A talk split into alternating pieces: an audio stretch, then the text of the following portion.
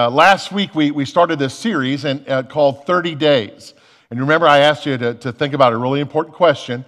And that question was if you had 30 days, and over the next 30 days, what would you do to make a difference in your life?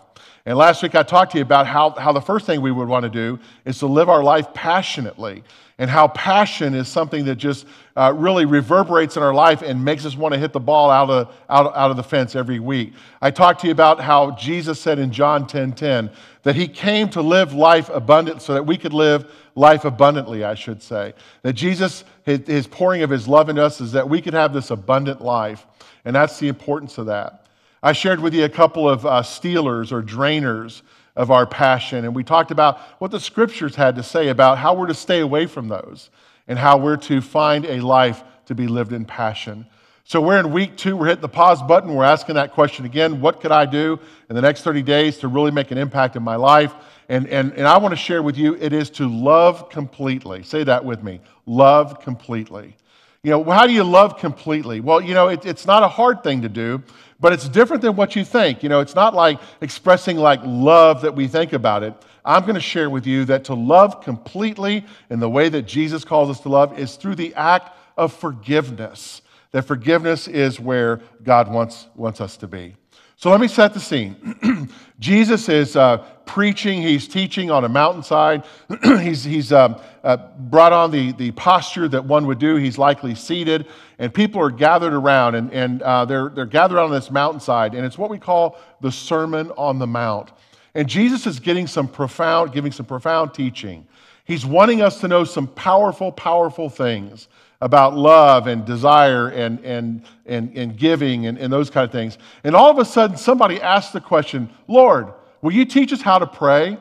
Now, we talked a little bit about prayer a couple of weeks ago, but, but Jesus says here in, in Matthew 6, he says, You know, Our Father in heaven, hallowed be your name, your kingdom come, your will be done on earth as it is in heaven. Give us this day our daily bread, and forgive us of our trespasses or forgive us of our debts as we forgive those who trespass or have debts against us. And lead us not into temptation, but deliver us from evil. So Jesus talks about the, the holiness of God. He talks about God's provision. He talks about all of these things. But the one thing that he wants to follow up with in, as he's teaching us how to pray is this whole thing about forgiveness. And it's almost as if he's, he's saying to us, you know, it's important that you understand the value of what forgiveness means. So after he says those words of that prayer, he follows it up with, with these words. He says, If you forgive other people when they sin against you, when you, if you forgive other people when they do harm to you, um, your heavenly Father will also forgive you.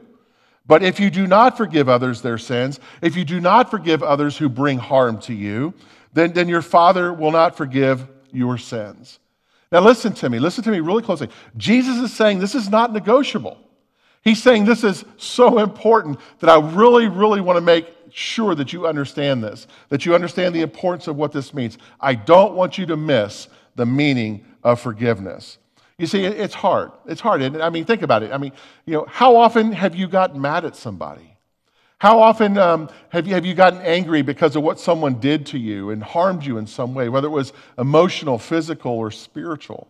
You know, those things kind of come and, and, we, and we think about the importance of these things. Jesus says that, that we're to love and pray for our enemies. I mean, it's counterintuitive, isn't it? I mean, the world, you know, says do unto others and run, but, but Jesus says, you know, but no, you, you, need to, you need to pray for those who are your enemies and you need to love them. And that's the key point that he's trying to make in this very important sermon that he makes on the Sermon on the Mount. But if you're like me, you, you probably have been thinking as I'm talking about, you know, enemy and, and person that you might hate or person you don't like. And, and a lot of us are probably sitting there thinking to ourselves, well, I, I don't hate anybody. I mean, I, I, I like everybody, but, but do you? I mean, let, come on now, we're in church. Let's get real. Listen, I, I've had some people that I've had some, you know, real knockdown dragouts with. I've had some people that I've, that I've not been in covenant with. So I know what it's like. So when you think about that, Jesus says, love your enemies. So, so who's your enemy? I mean, who, who is that person? Here's a couple of thoughts. Um, the person that disagrees with you politically. You know, they disagree with you politically that it becomes an argument. All of a sudden, what was a friendship or, or an acquaintance now becomes they're, they're your enemy. It's the person that disagrees with you on, on, on thoughts of sexuality or, or, or hierarchy or ethnicity or, or those kinds of things. It's the person who, who disagrees with you politically or, or over abortion or, or whatever the case may be. You know, you might even have an enemy in the person that you work with, that they are climbing the ladder faster than you and you're jealous of them and you don't like that at all. And, and all of a sudden now it's created this, this um, wound that's inside of you. May, maybe you have a parent who's wounded you, who's, who's taken away from your self esteem. That's become your enemy. If you've been married before and divorced, maybe it's your ex spouse who, who maybe had said some things about you publicly that, that just has, has torn your heart apart. See, see, we all have enemies, don't we? I mean, we can't ignore it that they're there. But Jesus was very precise, wasn't he? He was very precise in what he said. He's urging us to be humble and to have a humble demeanor when it comes to the people that are that we would call our adversaries.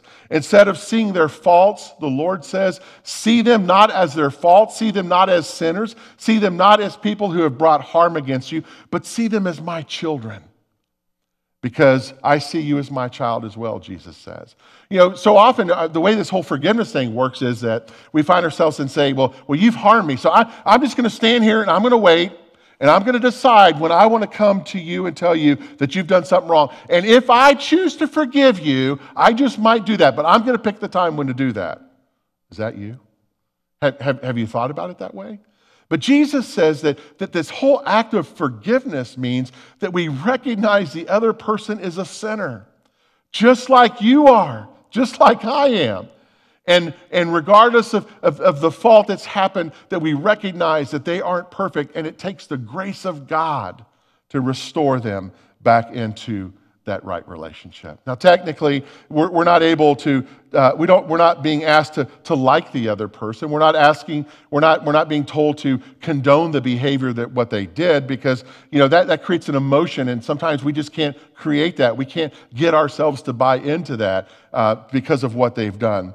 We don't, we don't have to approve who they are. We don't have to approve what they do. But what we do have to say is that they are fallen just like I. And if God can forgive me, God can forgive them. And if God's forgiven me, then I need to forgive them. And forgiveness is very powerful. The scriptures remind us, the Apostle Paul writes in Romans, he says that, that while we were yet sinners, Christ died for our sins. That that's what demonstrates God's love for us, that as sinners, Christ died for our sins. So, God's response to your rebellious behavior, God's response to my rebellious behavior against Him, is not to, to, um, to cast us aside. It's not to hold a grudge. It's not to condemn, but it's to love us. It's to love us through the moments of, of, of the challenges that we have. So, let me share with you a, a couple of benefits of forgiveness. Now, now, I'm not sharing these with you to say that if you do these things, then, then you're a better person. It's not that you're to do this to get something in return, but I just want to share with you that forgiveness has some powerful benefits. And here's the first one forgiveness heals both mind and soul. It heals your mind and it heals your soul. Let me tell you, we talked a little bit about, about this last week. We talked about bitterness and resentment. Remember that? So, so whenever we're harboring a grudge, whenever we're angry at somebody, what's the prevalent mood that's in us, the prevalent peace? It's bitterness, isn't it? We are bitter, we're angry, we're upset, we're mad, we're all of those things. And bitterness causes us to become the person that we were not created to be. Now, think about that. When you're angry at somebody, when you're mad at somebody, whether you are the passive aggressive type or whether you are the time bomb that blows up, whoever you are, whenever you're angry, whenever you're resenting somebody, it makes you the person you were not created to be. In fact, you become the person that you're condemning because now you're wrong as well. And we see the importance that comes to this. So you can't hold grudges. God says you got to let them go. Jesus says you got to let the grudges go. Give them to Him, and, and He will make a difference.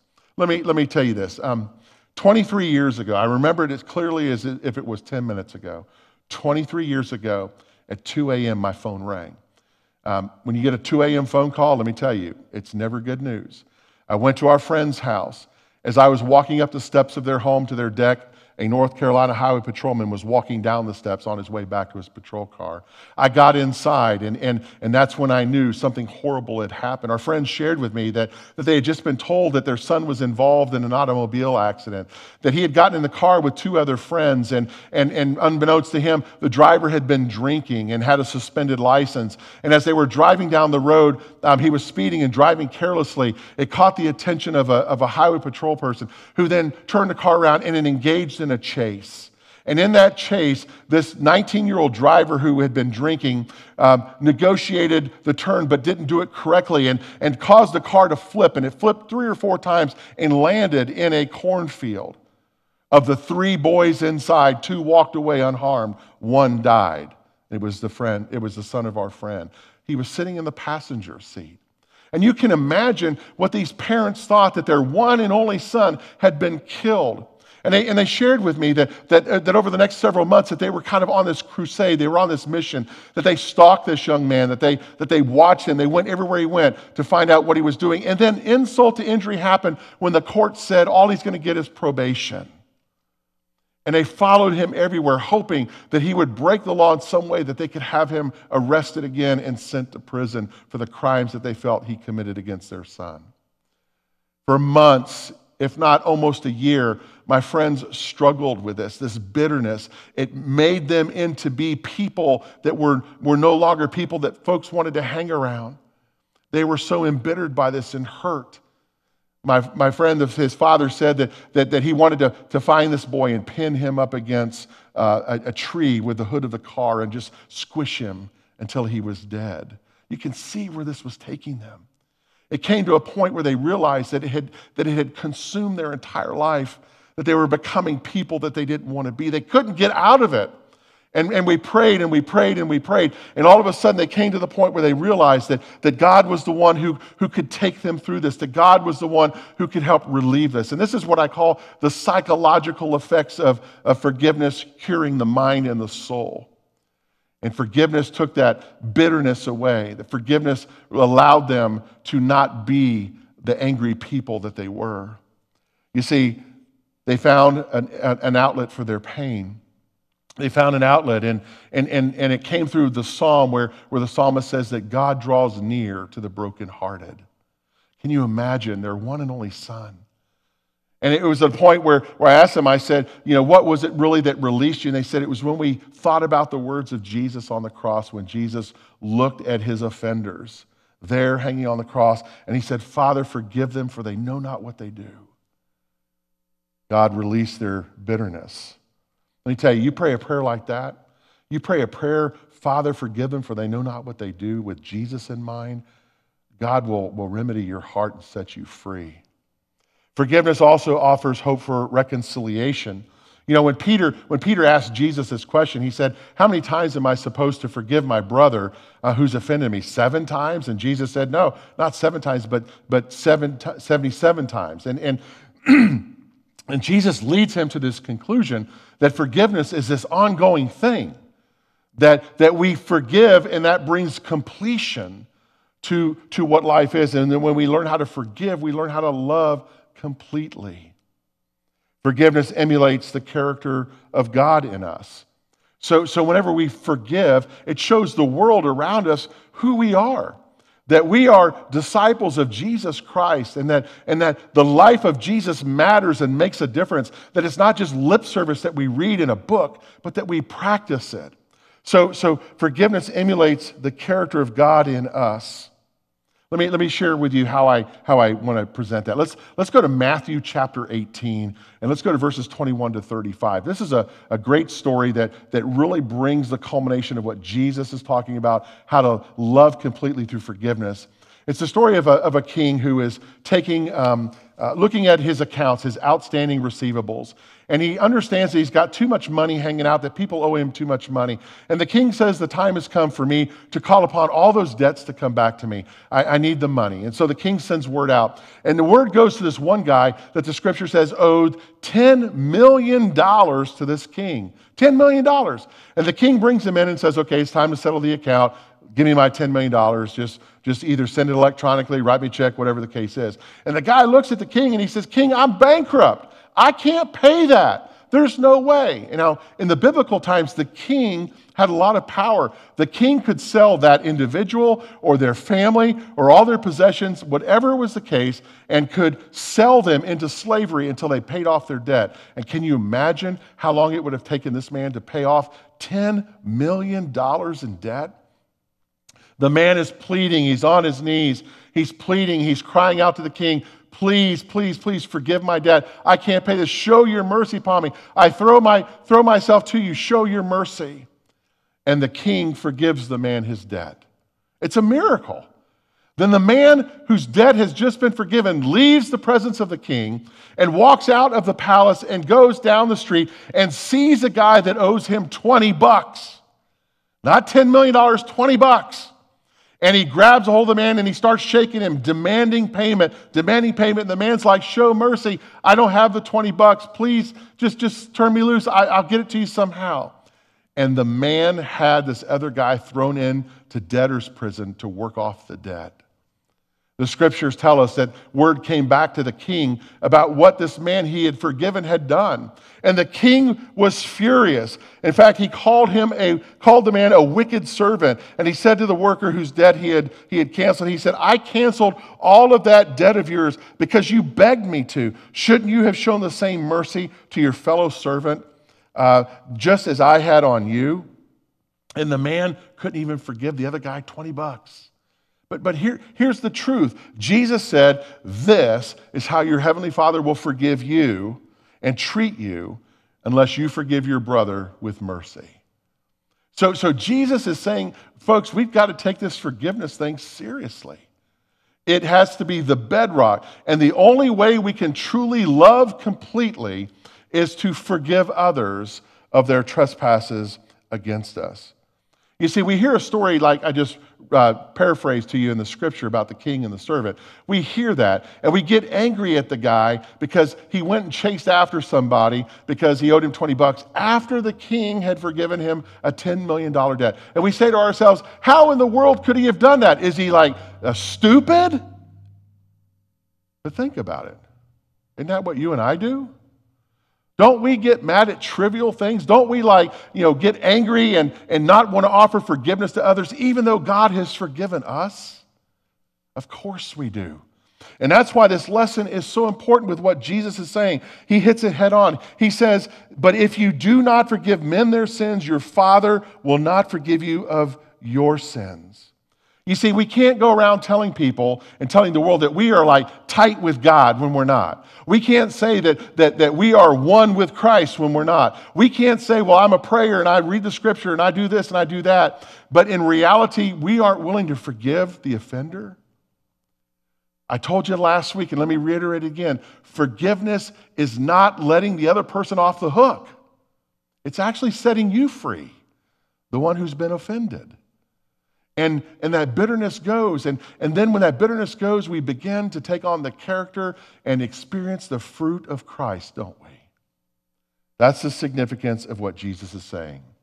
So, how do you do this? Let me, let me share with you. It's called a peace process. Okay? I'm going to use the word peace. I'm going to make an acrostic out of it. And so, for every letter, P E A C E, I'm going to give you kind of a point that helps us to get to the point where we can get to forgive. The first part is, is P, and that stands for pray. I can't urge you enough. Pray. Pray, because most of us, we are wired to where we really want to hold a grudge. Most of us are wired to where we think we, there's no way we can forgive what that person has done to me. So we have to pray. We have to pray that God would be the one that would give us the courage and the strength. If you're having trouble letting go, pray to God. God, I can't find the strength or the courage or the ability to do this. And God will answer your prayer. I guarantee it. E and, and P stands for empathize. You want to walk in the other person's shoes. You want to empathize with who they are. You know, normally we, we evaluate people based upon what we think they can give us or do for us. That's not the standard that we need to see as Christians. We need to see them from the perspective that they are a child of God just like you are a child of God. That if God can forgive you, then God can forgive them. And because God forgives you, then you need to forgive. And we see the importance of this. The A, The A in peace stands for act. Jesus says, love your, love your enemies, do good to those who hate you, bless those who curse you. This was one of the hardest lessons I ever had to learn in life was to pray for my adversaries. Let me tell you, I didn't want to do it. I did, it didn't make sense to me. How can I pray for my adversary? But here's what God taught me. When I pray for the person who's my adversary, then God starts developing a newness in my heart of love. And then God grows my capacity to love others, even the person who's my adversary. And whenever I can love my adversary, then I am loving more completely. And I am loving in the way in which Jesus has called me to live. C in P stands for confess. Confess. Listen, in, in most instances, my, my experiences and in most relationships that have gone south in my life, I've, I've, had, I've been a contributor to that. You know, it doesn't make sense. I mean, we want to just go blame the other person. It was their fault. They did it. They should have, could have, would have. Why didn't they? And how could they? And all. But listen, we've got to own it. We've got to confess. If, I, if, I'm, if I've gone sideways with you, I have to confess that I have a part and I have something that I've done that has made us go sideways. And I have to confess that. You see, when we open our heart to the people that we've harmed, when we, when we truly seek forgiveness, what does it do? It demonstrates to them the humility that's within us. It lets them know that we're serious about this, that we want to make things right. The last E in P stands for emulate. Paul, Paul says, be imitators of God. And, and, and whenever, we're, whenever we're perplexed, whenever we're not sure we can do this, what would Jesus do? And that's the important thing that we see. We need to reconcile just as Jesus did. Let me leave you with this quote this morning. This is a quote from um, Pastor John Stott. He, he's a British pastor, and I think it really sums up what I'm trying to say. Listen to what he says. He says, Jesus seems to have prayed for his tormentors while the iron spikes were being driven through his hands and his feet. Indeed, the imperfect tense of the biblical account suggests that he kept praying, kept repeating in entreaty, Father, forgive them, for they know not what they do.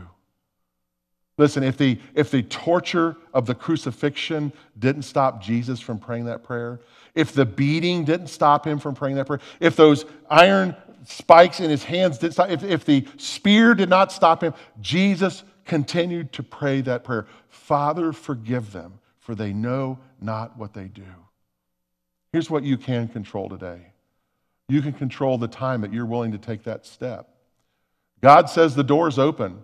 God says, I've spoken the truth. And it's time now, whether it's today, whether it's tomorrow, whether it's next week. But let me urge you the sooner the better. Whoever your adversary is, seek a way to forgive. Release yourself of the pain and the bitterness that you've had. And when you do that, you will learn one great thing, and that is how to love completely through forgiveness.